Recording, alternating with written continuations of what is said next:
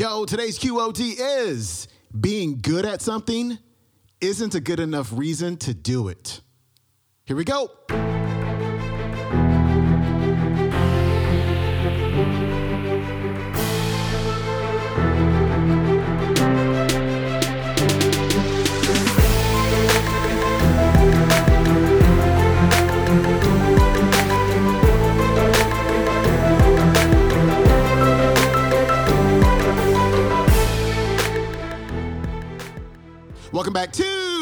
The Day Show. I'm your host, Sean Croxton of SeanCroxton.com. We've got Sir Ken Robinson on the show today, and he's going to give you something to think about, to ponder, to contemplate as you start your week. And that is, are you good at what you do? And if you're good at what you do, do you truly love what you do? Or are you doing something that you're just good at, but you're not truly passionate about? Here's Sir Ken. And the thing is, what something that Dalai Lama said was this that if you think about your lineage, your, I mean, your personal lineage, you sitting here now, um, if you think of the number of people who had to meet each other down the centuries, uh, and the circumstances had to come about for them to meet each other, however they did that, however they bumped into each other, um, how many people had to do that in how many different circumstances and how many different settings uh, through the long march of time till eventually your parents met and under whatever circumstances you were then conceived and then now here you are. The Dalai Lama's point is to be born at all is a miracle. It's a miracle that we're here. And congratulations, by the way. You, know, you made it, where billions didn't. But here you are and you've made it. And you're not here for long. You know, with, with the following wind, you've got probably 90 odd years, which is the blink of an eye in cosmic terms. And his comment was simply, he didn't say this in Vancouver, he said it in a, in a, in a book he was writing about meditation, but he said, to be born at all is a miracle. So, what are you going to do with this life? Now that you have it, what are you going to do with it? You're going to waste it? You're going to do something interesting with it? You're going to do something that matters to you or, or not? And this, to me, is where this idea of passion comes in. I published a book uh, last year. I think you've got a copy of it now, haven't you? Have you paid for it? I don't see why I should summarize it if you haven't paid for it, frankly, but. but who has paid for it? I'll talk to you privately later on. okay, yeah. Come on, we'll go to the pump. No. One thing that struck me for a long time is that very many people very many people, I'm not saying this is true of you, I don't know, you know, but you'll know if it's true, and you'll know if it's true of people you know. But very many people spend their entire lives doing things they don't really care for. They just get through the week, one way or another. They, you know, endure their lives and wait for the weekend. Um, with no real sense of fulfillment, a kind of general sense of tolerance for it, or not. And if you want evidence for that, you've only got to look at the annual receipts of the pharmaceutical companies and the brewing companies. Uh, you only have to look at the levels of crime and, and of uh, disengagement. I think of this as the, the other climate crisis. You know, we've become used to the idea that there is a crisis in the world's natural resources. There is. I mean, we needn't go into that now, but there was a, a group of geologists published a report two years ago.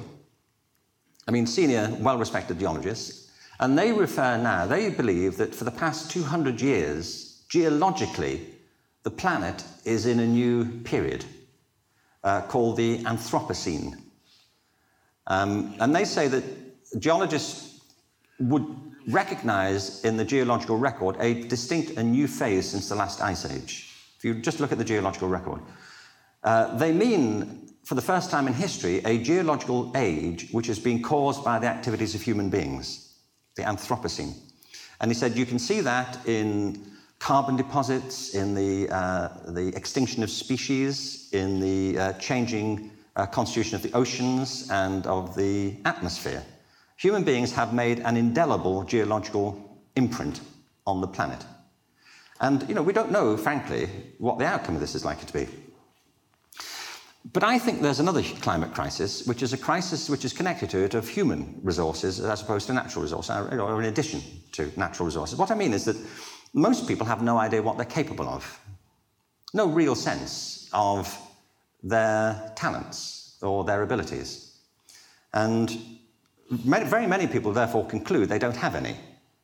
You know, there's nothing special about them. And my conviction has always been to the contrary, that we're all born with deep talents and abilities. It, if you're a human being, it comes with the kit. It's not enough to be good at something to be in your element. I know lots of people who do things they're good at that they don't like. They're just good at it.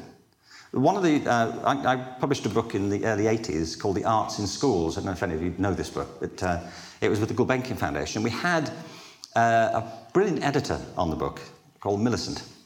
And uh, I asked her one day over lunch, said, How long have you been an editor? She said, About five years now. Well, she was in her late 30s at that point. So I said, Well, what were you doing before? She said, I was a concert pianist. I said, well, What happened? Bit of a segue, isn't it? By the way, this happens, doesn't it? We're being brought up with this idea that life is linear, haven't we? This is an idea that's perpetuated when you come to write your CV. You know, that you set out your life in a series of dates and achievements in a linear way, you know, as if your whole existence has progressed in an ordered, structured way to bring you to this current interview that you're having at the moment. And it all gives the impression that we're in control of what we're doing and that our life was not the random series of chaotic events that, that you don't want to present to a prospective employer, do you? you know, my life was uh, a mess right until now, frankly. And I mean, I, I look at my CV occasionally, I think I didn't plan this. I didn't. I mean, I didn't think when I was walking you know, to the Four Square Temple in Liverpool, if it all goes well, you know, one day I'll be at the Conway Hall, you know, talking at the School of Life. You know, you don't plan things like that, do you? I mean, you, you take opportunities and you respond to them. But you take them more willingly if they correspond to your own attitudes and sensibilities. So I said to um, Millicent, asked her, you know, why had she taken this well-trodden path from being a concert pianist to being a book editor? And she said what happened was she was giving a concert the, uh, in the Purcell Room on the South Bank.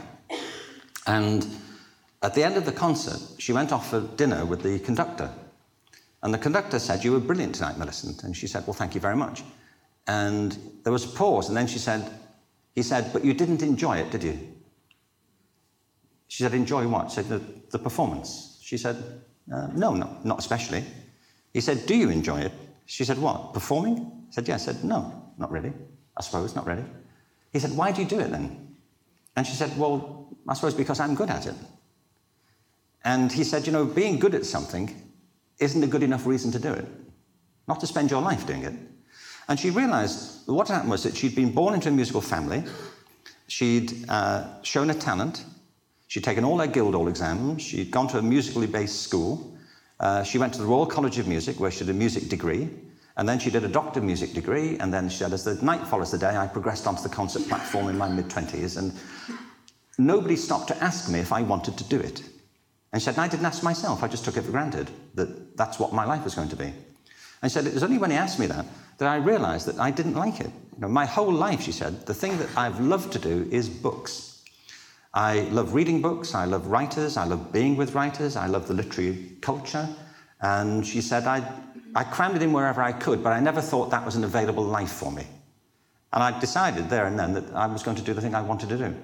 And she said, at the end of that season, I closed the piano lid and I've never opened it since. And I've lived in the world I wanted to be in. I've been writing and working on books. She said, I've never been happier. Never poorer, but never happier. and that's the thing, that being in your element doesn't necessarily entail you know, financial riches. But it does offer you a much surer guarantee of some sort of spiritual fulfillment. And I use the word spiritual advisedly. When I say I have some reservation about organized religion, that's just a personal thing, but not about spiritual things. And I, what I mean by spirit is that sense of what animates your life. Now, we use this term all the time in everyday life. We talk about being in high spirits or low spirits. We talk about being lifted up or down. If you're in your element, doing whatever it is that you love to do, um, uh, then at the end of the day or the end of the week, you can be physically exhausted by it, but spiritually uplifted. But if you're doing things you don't care for, at the end of the day, you can feel physically fine, but down and, uh, and needing to lift yourself up again. And in the end, it's about energy. That's all life is, isn't it? It's about energy. It's what stirs your energy, what encourages it, what fuels it, and what takes it from you. And I find that if you're doing things that you love to do, if you're in your element, if you're following a passion of some sort, that you get energy from it. Some activities take it from you, don't they? You spend your life doing something and you feel that it's drained you. But I see people doing things they love to do, and their energy levels have risen because of it, because they take energy from the activity. It doesn't drain their energy. And since life is essentially energy, it seems to me rather important that we try to pursue those things for ourselves. And the book is about that, and it's also about the importance of creating the conditions under which that will happen. When I talk about there being another climate crisis, I think it's because so many people have denied themselves that possibility. Now, it doesn't follow that you know what this is in your case. I know a lot of people have stumbled across the things they love to do um, and have taken the opportunity when, when it's arisen. Other times, they've been helped by other people who've seen their talent before they saw it. All right, that was Sir Ken Robinson. His website is sirkenrobinson.com. That talk was so good. I highly recommend you watch the whole thing. It's about maybe an hour and 15 minutes. It's good from beginning to end. You can watch that one on YouTube. Just look up Ken Robinson on passion. Again, that's Ken Robinson on passion. And I highly encourage you to pick up his book, The Element, which is available at Amazon.com and at your local booksellers and at QODBooks.com. Hope you enjoyed today's talk, and you're definitely going to enjoy tomorrow's talk with Brene Brown. I will see you then. Have a great day. Peace.